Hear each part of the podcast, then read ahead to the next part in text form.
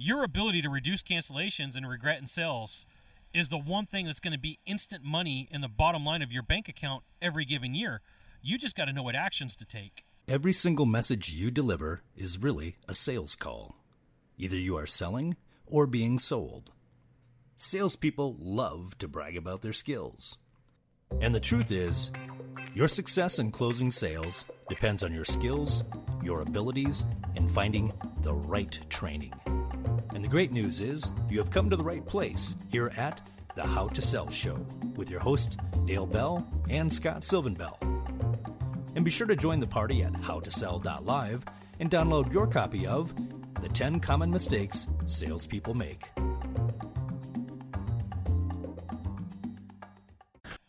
Aloha from the north shore of Oahu.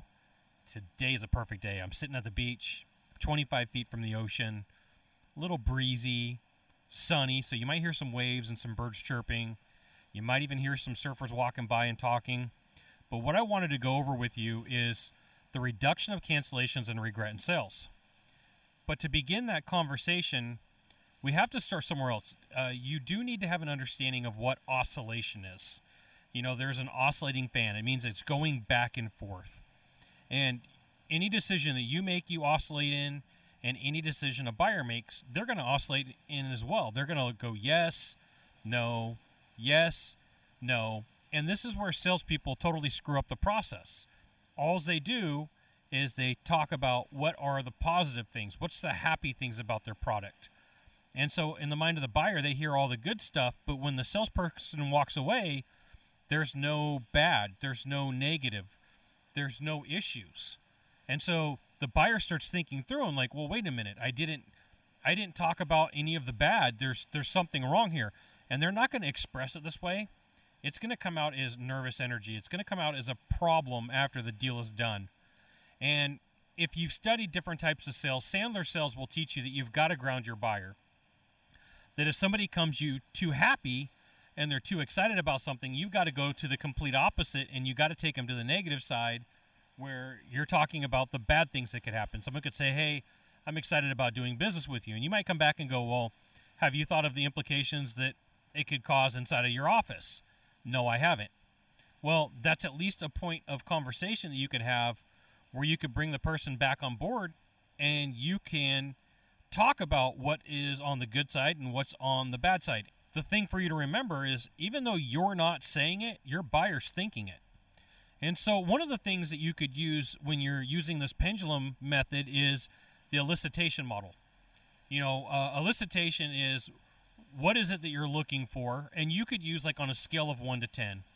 On the scale of 1 to 10, how important is this to you? 1 being that you don't care, and 10 being super important. Anytime you're going to use a model like that, you do want to set the goalpost because somebody may not know that one is bad and 10 is good. I've used questions like, in your mind, how did you want to solve this problem? In your mind, how did you want to solve this issue? And the whole goal is to get the person that you're selling to to open up and talk to you and share with you what's going on in their head. Because if you don't give them the opportunity to speak, they may come back and say, Well, I don't want to do this deal and I don't really know why but I talked to another salesperson and they allowed me to have the conversation. You know, one of the benefits at one point in my life, I was a sales manager, and part of my my responsibilities were to go back and to save jobs and to save sales that weren't weren't really closed. And it was an opportunity for me to interview buyers and say, you know, where did where did we lose you? Where did my sales guy, where did my sales girl lose you? And sometimes they would give me a surface level information. They're like, well, it just didn't feel right. And what I had to do was dig in and gather the right amount of information and give you get get the intel. And so what I'm sharing with you today is information that I gathered from fixing deals eh, that were going to get unwound and keeping the person back in the game and reclosing the sale. And it really came down to the salesperson didn't seem like they were listening to me and all they wanted to do was close the deal. And if you dig in deep on that conversation, what it really is is I didn't get my opportunity to talk. I didn't get my opportunity to have a conversation. And I, there would be times where I'd follow behind a salesperson, and everybody's got their own different selling style, but I'm going to have to explain one what I see sometimes that causes problems for salespeople. and that's hard sales methods. The always be closing, the the constantly pressuring for a deal. And you know, whereas a lot of that worked in the 60s, 70s, and early 80s, sales has definitely changed. And so, what would happen is, uh, I've seen this on my part where I've made mistakes. I've seen this on the part of salespeople who are selling make mistakes, and I've seen this on my part as a consumer where I have bought something previously early on in my life just because I wanted to get rid of the salesperson. And just because that they were annoying me and I knew that if I sat around and I watched them long enough that we would eventually do business and it was easier to do the business and cancel out. Now, some industries you can't do that in, but some of them you can. And so the the heavy hardcore selling can lead to upset decisions. And you know, for the buyer they may say, well, you know, all the sales guy or all the sales girl was doing was doing everything they could to close the deal. They really didn't care about me. And I it just felt like all they were after was a commission. Now, I understand I am all for sales strategies. I am all for sales techniques. I'm all for asking the tough questions. So when I say hardcore sales, please understand it's just the the ability to go in there and say you have to buy this and here's all the things.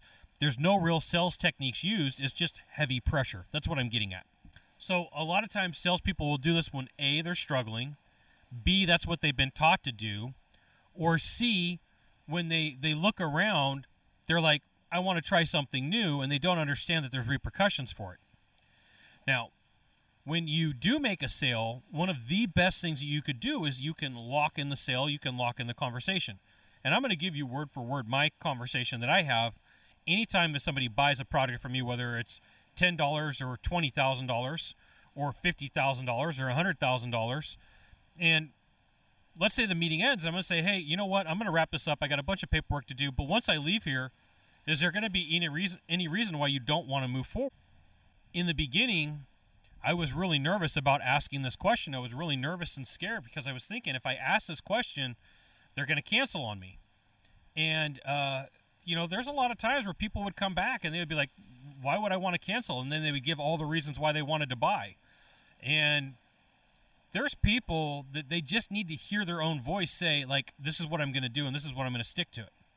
Now, along with that is you do have to explain what to expect. That, like, even if I go down the path of saying, once I leave here, is there going to be any reason why you don't want to move forward? Even if I do that, there's still going to be the ability to have some doubt. So, this is what I would do. This is what I would say. I'd say, hey, look, you know, once I leave here, uh, there may be some questions of doubt. You may have some concerns. Here's what I'm going to ask you to do. If that creeps up on you, you have those those concerns, give me a phone call or email me. We'll have a conversation. We'll work it through. And what I found was that allowed people to have the ability to be okay to call me or contact me and say, hey, look, I spent a lot of money with you for your product, for your training, or for your service, and I'm, I'm a little bit nervous about it. My partner isn't okay with it. You know, my significant other says that's a lot of money. And it's the perfect opportunity to remove doubt from the sale. I call the sales insurance.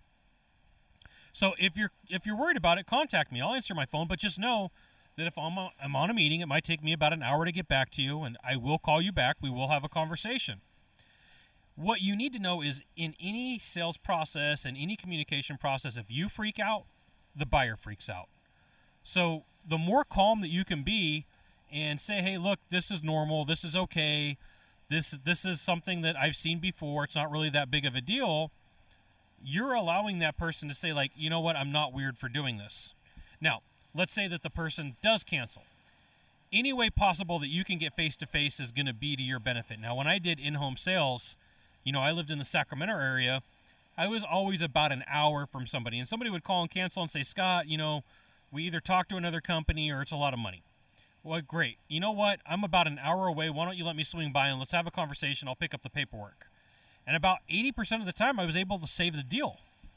20% of the time, they no, I'll drop it in the mail or just go ahead and cancel. It's not really that big of a deal. Now, compare that if I just tried to talk the person back into the sale over the phone, it was about a 50%. I had a 50 50 chance. So people would say, like, Scott, you're going to drop a new sales call for a sale that you've already made? Like, absolutely. You have to look at where the money is. I have something that's got like a 70 to 80% probability that I'm going to keep some money Or B, I could take a, a new sales call and I may not even close that deal. So it's always better to have some sales prevention and some sort of sales insurance. You know, one of the ways that you can alleviate this is to do a job walk. And I've seen a lot of salespeople in a lot of different industries that once the sale's done, they're like, well, I'm done, I'm handing it off. Well, they leave up the, the new explanation and the, the introduction to somebody. Well, what if they don't call them? What if they don't email them? What if they don't they don't do the work? I'm a big believer in that if it's going to fail, it's going to be somebody else who's not getting paid to on commissions to do the work that needs to be done. So if I need to do a job walk, if I need to do a walk around, if I need to do an onboarding, I have no problem doing that because I want that person tied tied in that this is what to expect. And if I got to sit on a phone call for an onboarding process and you know, that's what I'm going to do. Now I know that some industries don't allow for that and some companies don't allow, but like if you're talking about re- rejection um, and, and taking away the ability for somebody to have regret in sales after you've closed the deal, do yourself a favor. One of the things that I found gave me a huge benefit was putting together a frequently asked questions list after the deal, not before, after. And so you're going to know what this is after about three months of sales. You're going to have the same common questions, the same common concerns. You could ask the people around you in your industry that work with you, that your organization, what do people do after the deal? And so what you do is you write a list, you make an audio, you make a video, um, you make sure that that person knows where to find it in the job folder, whatever way that you wrap up a sale, it's going to be to your benefit to have frequently asked questions. Now, what this helps with is the jerk neighbor or the jerk relative that's going to come in and say, I could have done it for, for less or I could have done it better. Okay? So I've given you four or five solid strategies to lock deals in. Now, does it mean it's going to stop every cancellation? No way. But I'm going to give you one more idea that you may not have thought of. So I spend a lot of time out here on Oahu. And every time I come out here, I get mahalo cards. So mahalo in Hawaiian means thank you. And let's say that I met with a buyer today. Well, as soon as I got done meeting with that buyer today, I would drop a letter in the mail, a thank you, a mahalo card saying, Mahalo for taking the time to meet with me. I really appreciated our time together. If you have any questions or concerns, go ahead and reach out to me. And uh, you know, here's my direct line, here's my email address, here's my Skype information, my my Zoom link, or whatever it takes. Okay, here's a QR code. Well, about three to four times a year, what would happen is I would get people who would call me and say, "Hey, Scott, thanks for the card. You know, I went with another company, but because I got a thank you card from you." I went ahead and canceled because that person didn't extend to me any any type of, of, of way of saying thank you. They they they just they it feels like they took my money and ran. So if you could take these ideas and work them in reverse, you have an opportunity to close deals that you might have lost previously, or at least get you into a conversation to find out why you lost a deal.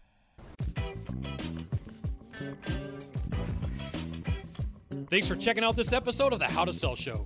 You can join the party at howtosell.live to get the show notes, links, updates on new episodes, recordings of previous episodes, articles, as well as videos. You may not know this sales secret, but sharing this episode with a friend will bring you good luck. See you soon. Mahalo.